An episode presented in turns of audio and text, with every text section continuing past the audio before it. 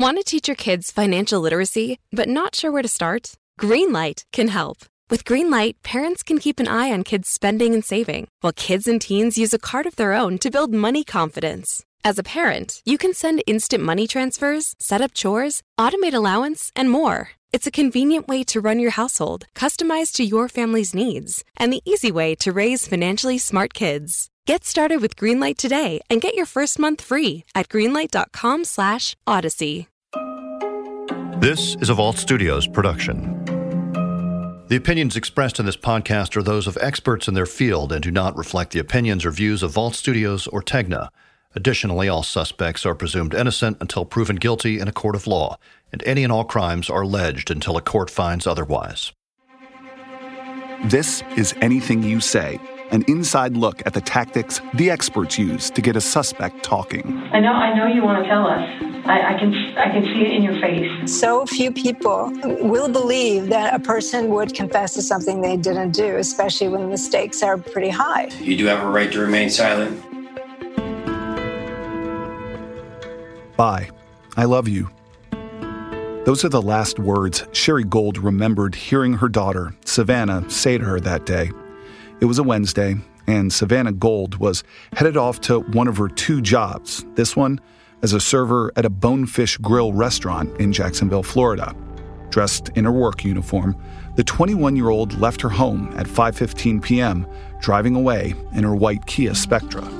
She said, "Bye, mom," in her uniform. I love you, because she always told me she loved me. Savannah's car would later be discovered outside her workplace in the Bonefish Grill parking lot. One of the tires had been slashed, and the doors, they were unlocked. Savannah's purse, ID, and her credit cards, they were all still inside. But Savannah, she hadn't shown up for work. We know that she was last seen driving into this parking lot Wednesday, but never showed up to work at Bonefish Grill, and that is when her family filed a missing persons report. About an hour after Savannah had left her home, family members started receiving strange text messages from her number.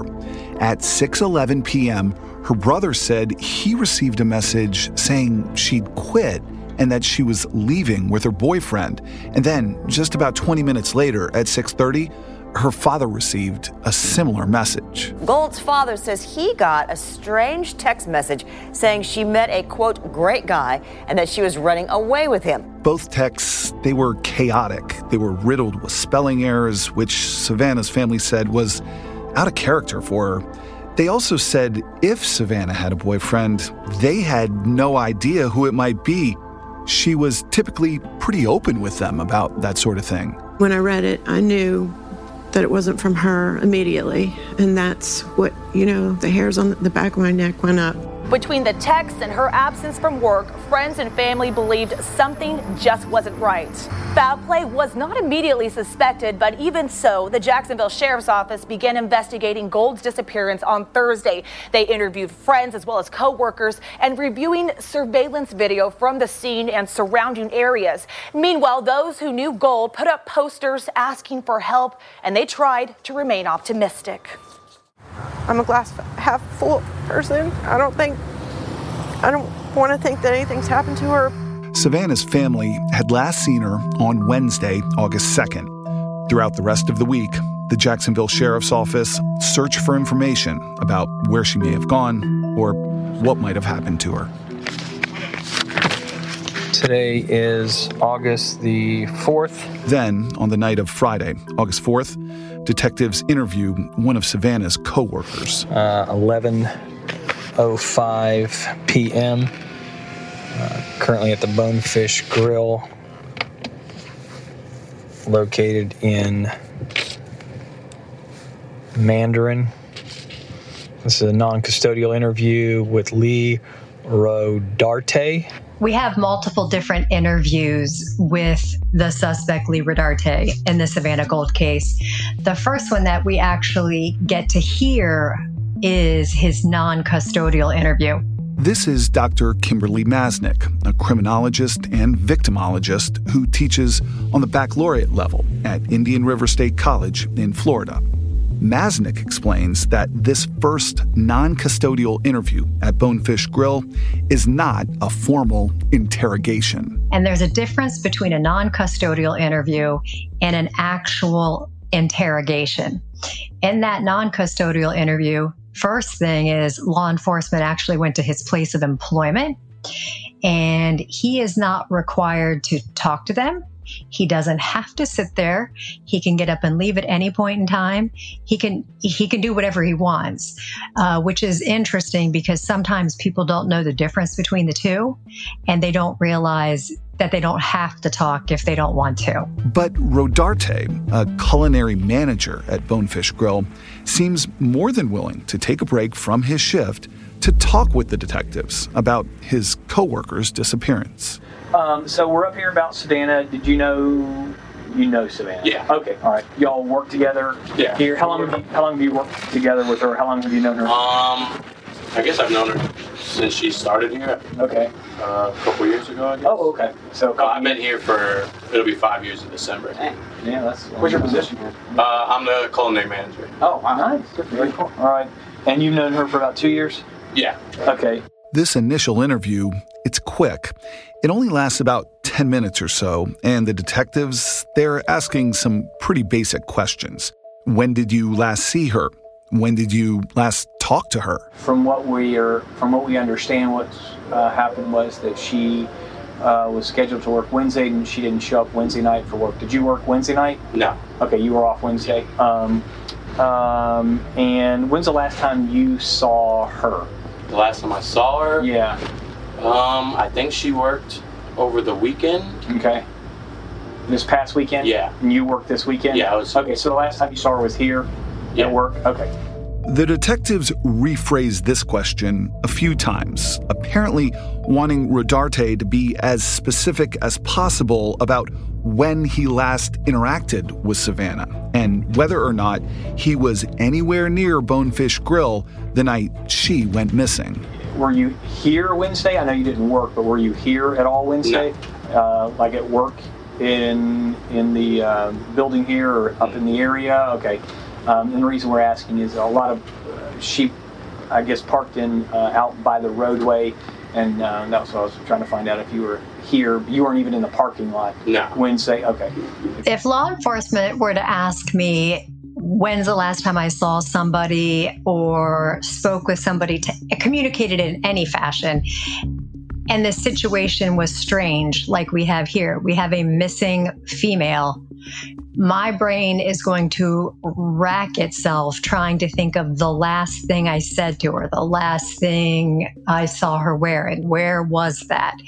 And he, um, meaning Lee Rodarte, our suspect, is very casual and he tries to get away with the, well, I don't really know. Two or three weeks ago might be the last time I text.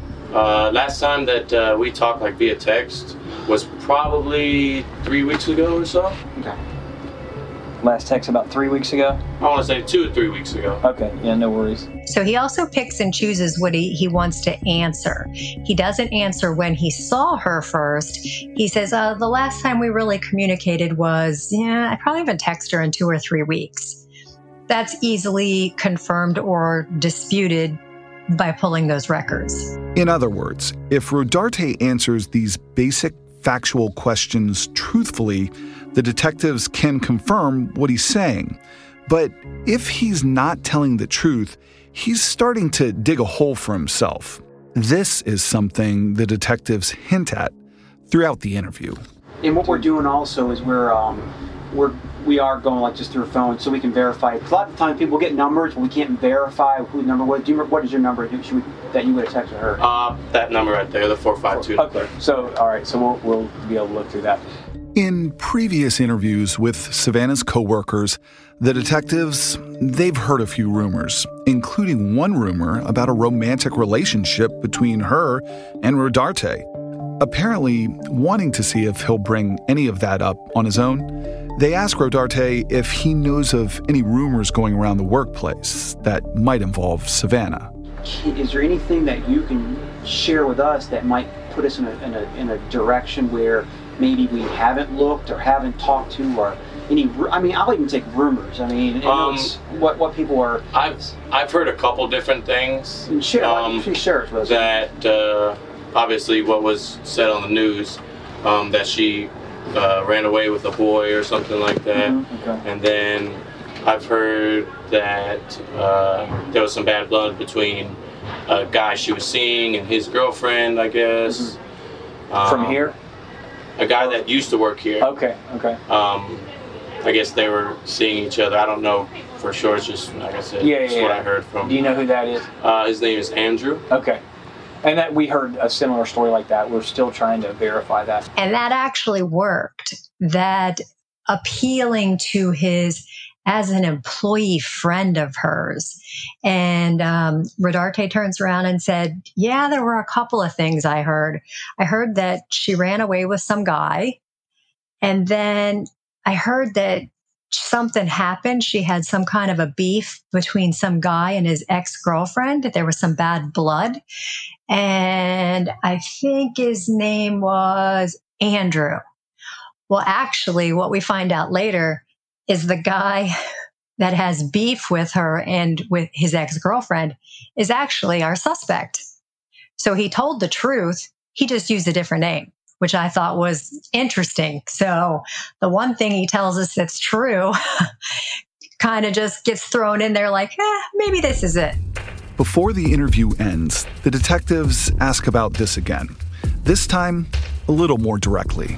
Um, don't take us the wrong way when I ask you this, but one of the things we're finding out is she, she did have some relationships with people outside of work, inside of work. Did you guys have any kind of relationship? Um, we hung out for a while, uh, some months ago. Okay. And then, um, Like a dating type relationship? um, I guess we never really defined it as dating, but we hung out. You know, I wouldn't say frequently, but more or less than not often, I guess. Okay. Um, uh, and then we were talking a couple weeks ago and everything like that. We hung out a couple times, um, had some dinner and stuff like that. Just kind of caught back up because, like I said, she's explained to me about like her problems with drugs and stuff like that. So I just I wanted to, you know, I hadn't talked to her in a while since we stopped hanging out. Rodarte, he doesn't offer anything new. They recap what he's told them so far that they used to hang out outside of work, but not recently, that he last texted with Savannah two or maybe three weeks ago, and that he last saw her at work sometime the previous weekend. The detectives, they don't press him on this, instead, opting to keep things light and friendly as they wrap up this initial interview. All the cooking you do here, do you go home and cook too? Or No, not, order out? often, not often, man. Sometimes. Less than 24 hours after that non custodial interview at Bonefish Grill, Lee Rodarte is questioned again. But this time, the dynamic has changed. Police show up at his work in the evening and they arrest him on an outstanding traffic warrant and they bring him in to an interrogation room. Bringing Rodarte into the interrogation room and he's shackled tells him right off, You're not here because you want to be here. You're here because we want you here. You're not in control. You're not in charge. And you're going to do and say what we need you know what we need to accomplish. Uh, what was was kind of funny was, and I, and I wonder if whether or not it was intentional because they kind of joke about it. Was it took a very long time to get the handcuffs and the shackles off of them? Intentional or not, it takes nearly two minutes to take the cuffs off. Can you lean, lean forward? There you go. Makes it better. It's hard to get to those those holes in there. Sorry. man. I know that's not comfortable by any means. And I'm kind of wondering if that gentleman who was in plain clothes was also intentional in doing that to kind of bring Rodarte's stress level down and just ha ha ha look you know you know sometimes these things are to make mistakes and it takes forever and these holes are so tiny. So i kind of think that that might have been planned because i've never seen anybody take that long to get handcuffs and shackles off After the cuffs are finally removed, Rodarte is left on his own for a few minutes before two detectives enter the room to begin the interrogation. the setup typical. Nothing in the room, nothing on the walls except for the table and the amount of chairs that they had requested, which obviously were three. One was for our suspect who chose to sit in the corner, which I found quite interesting. And then Detective Reeves, who he had already spoken to the night before, sits fairly close to him. And then the other detective, which was really hard to hear this female's name, um, it was something like Sally or Sally, Detective Sally. And she chooses to sit f- further away at the other end of the table, but doesn't sit at the head of the table because who normally sits at the head of a table? The parent that's in charge when you sit down for dinner. So she does not take that dominant space. She moves and she actually sits on an angle. The male detective, one of the men who spoke with Rodarte the night before, takes the lead as things get started. You need a water or anything? Uh, I'll take some water. Water? Okay, yep, give me one second. Detective Reeves is pretty much given free reign to look like he's in charge of the entire interview that's going to go on, the entire interrogation, because he's already built an established rapport with Rodarte. He talked to him the night before. Um, I think he spoke with him very briefly early that morning, but Bonefish Grill was so busy that he didn't have time to talk to him. And he apologized for that. So here you have basically just two men having a conversation and they try and keep it that way. Like I said, I want to kind of go over some stuff. I know we talked the other day just for a few minutes and I had some concerns about a couple things. As Detective Reeves goes over Rodarte's rights with him, the female detective behind him, she just sits back on her phone, appearing pretty nonchalant, even disinterested. According to Masnick, this was likely intentional. She completely that det- the female detective completely does not give him the time of day until she is ready to. So uh, it's kind of a way of showing Rodarte, you're not in charge here, and you're really not even that important and interesting to me.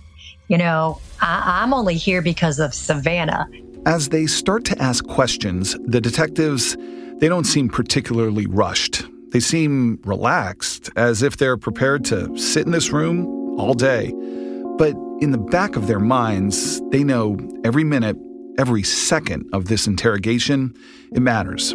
Masnick sees their relaxed approach as a calculated risk. Uh, detectives, when they go into an interrogation, it, there's always this risk factor of time. And we at this point we already know she's been missing for a little over a day. And so when they are starting out slow and trying to make him calm and comfortable by offering him water and ba- the bathroom and this and that uh, it is in the back of their mind that we can only be nice and slow for so long because they honestly unless they have heard something, seen something, or know something definitively, they are still under the impression that this is somebody that they're looking for that's alive. So, um, Savannah, you said that you knew her and you guys had, um, you knew her from work. I mean, just kind of fill me in with that. How long have you known her? Um, like I said, I've known her obviously since she worked, since she started working there. Um, I would say probably about eight months ago, Yeah. or so. We started hanging out outside of work. Um, and at the time, I had a girlfriend. Um, but kind of, you know, we kind of connected, me and Savannah. So we hung out a little bit here and there. Rodarte says that he and Savannah, they would use drugs together, but that he backed off from their relationship when she started using drugs more heavily. Something he brings up again and again, although there would prove to be no evidence she was using drugs the day she disappeared. He's uncomfortable, he says, with that because he comes from a family background where his parents were users and he didn't like it and it scares him and this and that. My father used a lot of drugs growing up, and my mother used a lot of drugs growing up. And it was just kind of a hard thing to see, you know, every time that we hung out. So he's like, ah, this relationship is not going to happen because I can't go down that path. But what's really interesting at that same time is he's talking about something supposedly from his childhood that was very um, distressing to him. He still hasn't shown any emotion about his missing friend that he's did drugs with or dated or whatever he wants to admit to. But his posture is still really, really open, and he's talkative, and he's he just seems to be very um, passive. Is about the word I can only use. He doesn't appear to be upset at all on the outside. Um, so we texted a couple times, and I ended up telling her I was like, "Hey, you know, uh, for one, I'm dealing with a lot of personal stuff myself right now as it is. You know, I'm a little depressed. Um, but I think we're moving too fast. I think we should, you know, stop talking." Okay. Um, and she said, "I understand. It's completely fine. No problem. You know." Uh, she said, "I'll delete your number. I'll never text you again." And I said the same. I was like, you know, I'm sorry. I didn't mean to, you know, try to jump back into things. I just, it, I think we moved too fast. Um, and I said I wouldn't text her either, just to, you know, kind of split Yeah, mutual ways. mutual. Right, yeah. No worries. Okay. Um, and that was the last time that we text. When was that? When was that? Uh, it was probably a couple, two, three weeks ago. Okay. Sometime in July. Right, right. he has no actual emotion whatsoever. Uh, when he is asked questions, he can't even say how long he's known her. And supposedly he's a manager, and supposedly they've dated. Um, so his timing is off. He'll he'll say, "I've known her for eight months, but then I've worked with her since she started." And then the detectives caught him in another lie. At that point, they can use against him because at one point, I think they turn around and say she's worked there for two years. So they start they start building and putting these little lies together. Already, this interrogation, it's feeling different than the non-custodial interview the day before. But then, about 10 minutes after the questioning began, it takes a huge turn. And um, and then the last time, when was the last time you saw her? This is what I was a bit. I didn't tell you the truth when we talked about the fish. Okay. Last time I saw her was Wednesday afternoon. Okay. Wednesday afternoon, the same afternoon Savannah went missing.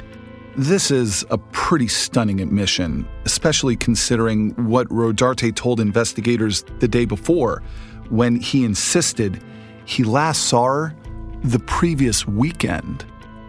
Rodarte goes on to say he wanted to see her on Wednesday because he'd heard Savannah was telling some of their coworkers that they were still seeing each other outside of work.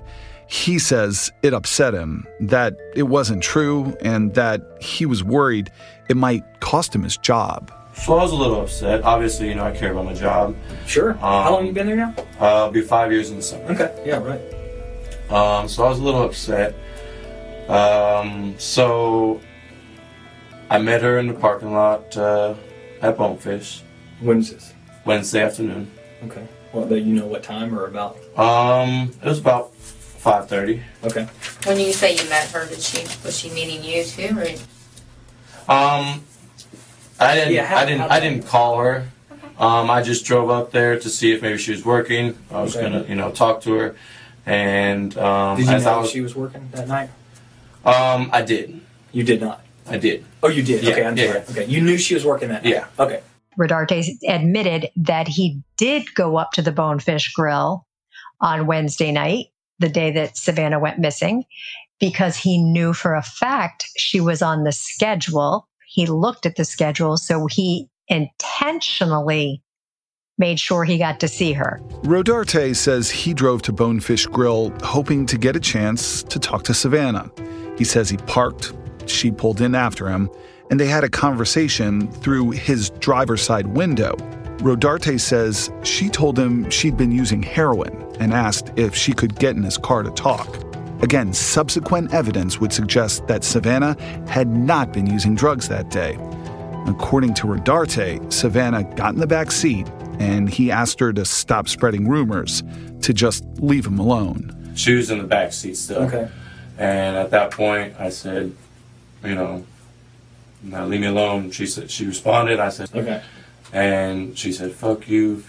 you know, I'll do what I want. And she got out, and it looked like she was either texting or calling somebody. Okay. Um, because as she started walking towards the, there's an entrance to Bone to the plaza. Okay. Yeah, but it's Um, closer towards yeah. 295? Yeah. Okay. I wouldn't say she was walking along the edge of the plaza, but she was walking maybe towards this way. Mhm. And I would say an older model Ford pickup, Mhm. green, Okay. uh, drove past me and around, and she got in. Okay.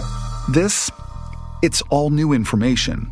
Rodarte didn't share any of it in the non custodial interview the day before, and this green pickup truck hasn't shown up anywhere else in the investigation. The detectives, they want Rodarte to provide as much detail as possible, even asking him to draw out a map of where that green pickup truck picked up Savannah. They were really good details. It appeared she was on her phone. It looked like she was texting. A green pickup truck, late '90s model. Then, then they um, they left and they turned going this direction. And if he was in such a state, which I think he would have been had she just threatened his job, there's no way he's going to sit there quietly and just take note of what she's doing. So he's going to, I would, I would assume he would be going after her, yelling at her, this, that, something. He just wouldn't be sitting there cataloging her every minute for five minutes. Ready to start talking to your kids about financial literacy? Meet Greenlight, the debit card and money app that teaches kids and teens how to earn, save, spend wisely, and invest with your guardrails in place. Parents can send instant money transfers, automate allowance, and more. Plus, keep an eye on spending with real time notifications. Join more than 6 million families building healthy financial habits together on Greenlight. Get your first month free at greenlight.com slash odyssey. That's greenlight.com slash odyssey. The detectives repeatedly ask Rodarte about this green pickup truck, but it's not because they think the truck will lead them to Savannah. In fact, they're asking about it because they know it won't lead them to Savannah. You see, what the detectives aren't telling Rodarte quite yet is that they have surveillance footage of the Bonefish Grill parking lot throughout the entire afternoon in question. According to the Jacksonville Sheriff's Office, that video it shows the following. Rodarte enters the lot and backs into a parking space just after 5 p.m. About 25 minutes later, Savannah pulls in and parks a few spaces away. She gets out of her car, walks over to Rodarte's, and spends a few minutes talking with him through the driver's side window. Then she gets into his car. Several minutes pass, and the vehicle it begins shaking. One of the rear doors open and closes multiple times. Then Rodarte gets out of the car, takes something from Savannah's vehicle, and appears to puncture her left front tire. He gets back into his own car, and then he just drives away. There is no green pickup truck, and throughout the entire series of events, Savannah, she never exits Rodarte's vehicle. But again, the detectives aren't quite ready to tell Rodarte about this surveillance footage. For now, they want him to just keep talking. So she gets out of the car with you um, and starts walking in this direction. I was in the car. You're you're in the car, but she got out. Yeah. Uh, and now you're in the front seat. Yes. So she gets out of the back seat and begins walking toward, in the direction of, not necessarily paralleling um, San Jose, but she's walking towards 295 or down towards that entrance area. Yeah. Um, and then she's got her phone, and you said you thought she was calling somebody. Um, she was she had it in her hand and looked like I mean I couldn't tell if she was texting or Sure. not or anything. But she had her phone out. Yeah, she had her phone out and was looking at it, and then um, it looked like she was going to put it up to her ear, and then Yeah. the green truck came around. Okay. Seemingly out of nowhere, Detective Reeves, he changes the subject, asking, "What happened to your neck?" What happened to your neck? That was self-inflicted, actually. Why? I just have been having kind of a hard time. Uh, There, there's an obviously a cut mark on Rodarte's neck, and he says it it was self-inflicted. It's nothing. Well, no. And then you've got something on your hand too. And this, well, that happened in July. And the detective says, but why is it still bloody? Well, it's I kind of peel the scab here and there at work, hitting it on stuff like that. I peeled it last night working, um, and it was coming off a little bit today, so I peeled that a little Okay. bit. All right, let me see. But this and this was the same night. This one was just a lot worse. Yeah. Than this one was. Okay.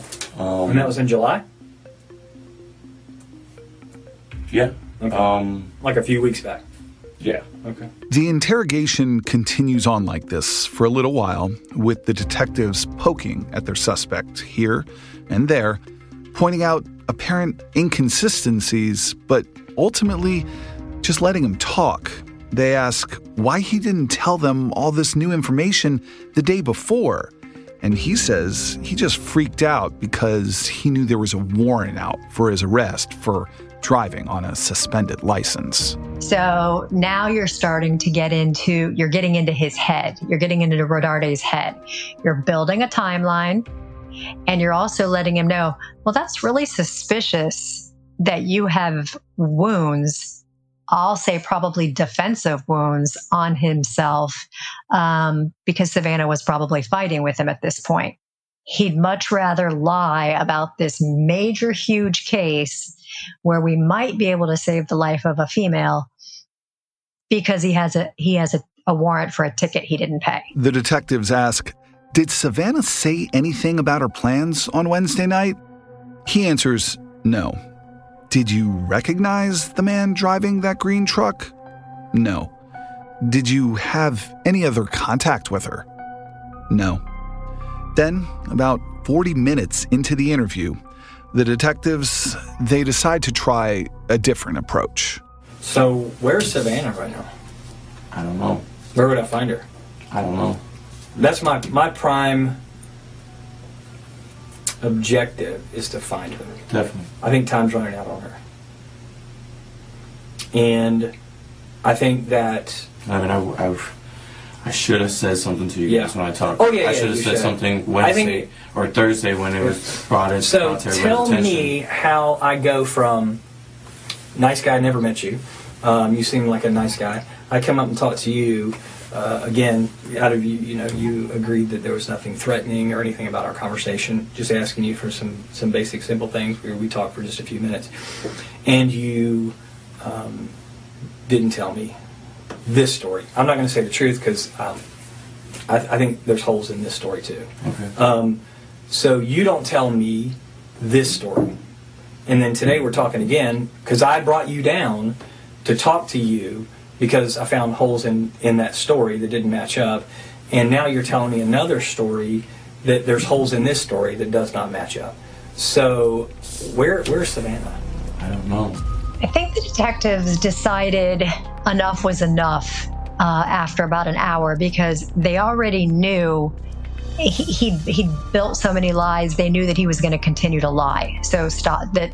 They wanted to stop wasting their time uh, and the precious time that we have to look for Savannah, who's missing. So at this point, the female officer is getting involved, and she's not so nice. I need to know where Savannah is. So I, I can don't let know her family where know. she is. You don't know because you had something done with her and you weren't involved in that part? I, I don't know. Tell me something. What can I work with? I told you the last time I saw her. That's not true because we have proof. We have we have proof. And that's why we're sitting here, Lee. At this point, we need this for her. I mean, I look at that little girl and I think of my little girl. My little girl who's her age. That's who I think about. That was my little girl. I couldn't imagine. I don't care what she said about you or whatever, but my little girl is that age. Uh, maybe, maybe And you're not telling the truth. maybe something gets out of hand in the car. I didn't do anything. Okay, you didn't do Okay, anything, but she was in your car. She never got out of your car. She, never got out of your car. Lee? We, we're not saying that you did anything. I'm trying to find her. I didn't say you I did don't know anything. where she is. Well, we can prove that you left with her in the car. So please, do do do everybody a favor and just tell us. she comes out and they call him out on his lies And she says, I know there wasn't a truck. And how do I know there wasn't a truck? Because I have video surveillance. I saw the back door of your car kicked open three times. She never got out. She never got out of your, your back seat. Video cameras don't lie. Lee. How do you know? How do you how do you think I know this information, Lee? I wasn't there. But a video camera caught it. Tell me what happened. I don't know. You'll see the female detective, she actually yells at him and then she backs down. And then she escalates again. And it's kind of like she gives him this you're ticking me off. You're wasting my time. I know you're lying. There are holes in your stories. Just tell me what I need to know. As the detectives show their cards, Masnick detects an important shift in Rodarte's body language. Detective Reeves finally has him because you see Rodarte look down at the ground and he's quiet, no facial expressions, but he starts shaking his head no. At that point, I know they've got him. So they just need to keep working him. For her, for her, for her family. Can you just tell us where. Can you just tell us? Where, where did you go? Where did you go with her then? Can you At least tell us that. at least tell us that part? Where did you go with her afterwards? She didn't get out of your car, and, and you know that obviously because well, I and know we that. too. That's why we we were here.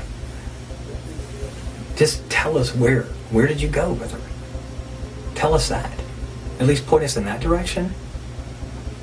I owe her family. We've been. No one's. Uh, we're not saying anything that you intentionally did anything. Just tell us where you went. Please. and they're telling him that they know he's a good guy and that he'll do the right thing and and um, the guy you know Rodarte's like I don't know where she is I, I don't know I don't know and then um, all of the sudden he breaks and he says we went to my house and we hung out for a little while and we did some drugs so right there all that hour that they just spent now paid off because he admitted that he left with Savannah. Rodarte goes on to say that he and Savannah just hung out at his house for a while. Then Savannah took an Uber home. But the detectives, they aren't satisfied with that answer, and they're not about to take their foot off the gas. Where's Savannah? I don't know. You do know. So you're going to make me and our team and this whole entire sheriff's office and every person in the community to get out there after, you know, we after they know the truth of who she left with and sees the struggle in the backseat of your car. And you're going to make all of us go and search Jacksonville for her when you could just easily tell me where she is. They go back and forth a couple more times, and then it all finally pays off. At this point in the interrogation, police say Rodarte confesses to killing Savannah Gold. But here's the thing we can't let you listen to that part of the interrogation because there's a 20 minute redaction in the footage. Confessions are exempt from open records laws in the state of Florida. And then we get to the lovely point of the redaction of 20 minutes, um, which almost made me insane. And um, yes, I may have called every person I knew in that area to try and see what I could do to find that 20 minutes. Um, but so we have that 20 minute window where he, I'm assuming, confesses. I'm assuming says how he killed her and where she is located. So um, we're not going to know that until trial. And this is something that's going on right now. But after the redaction, we see Rodarte alone in the interrogation room. He's hitting himself in the face, staring at the cuts on his arm, mumbling and appearing to cry. At one point, he whispers what sounds like, I'm sorry, Savannah.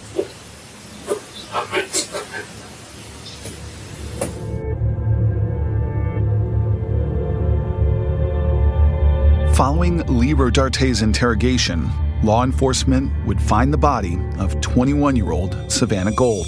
It was in a lake in the west side neighborhood of Jacksonville, right where Rodarte told them he dumped it. After days of investigating, law enforcement found the body of Savannah Gold in a lake behind this wooded area at the end of Club Duclay Drive. The body, it had been severely burned, making it difficult to determine a specific cause of death. However, an autopsy did determine Savannah's death had been caused by what's known as homicidal violence. Kind, empathetic, sympathetic, funny.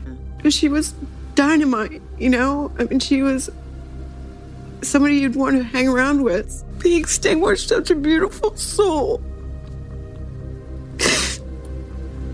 she didn't deserve that. and he, he dumped her in a pond.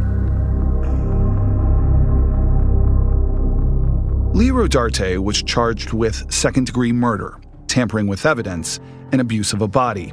He petitioned the courts, claiming he killed Savannah in self defense and that he's entitled to immunity under Florida's Stand Your Ground law. Rodarte's motion said Savannah was on heroin and attacked him, and that he heard a pop after wrapping his hands around her neck in an attempt to stop the attack. An associate medical examiner who conducted the autopsy has testified that Savannah did not have drugs in her system, nor did she have any spinal fractures. He also testified that the pop Rodarte claims he heard would not have caused instant death and that it takes four or five minutes to strangle someone. A circuit judge denied Rodarte's stand your ground petition, but his attorney has appealed the decision. Rodarte's trial, initially set to begin in August of 2019, has been on hold ever since. So, what do you think about this week's interrogation? We'd love to hear your thoughts. You can visit us on Facebook at Inside the Crime Vault. Anything you say is a Vault Studios production. You can learn more about our podcasts, including Bardstown and The Officer's Wife, at vaultstudios.com. Special thanks to our expert, Dr. Kimberly Masnick, for her help on this week's episode. Vault Studios executive producers are Adam Ostro and Will Johnson. For Vault Studios, I'm Eric Flack.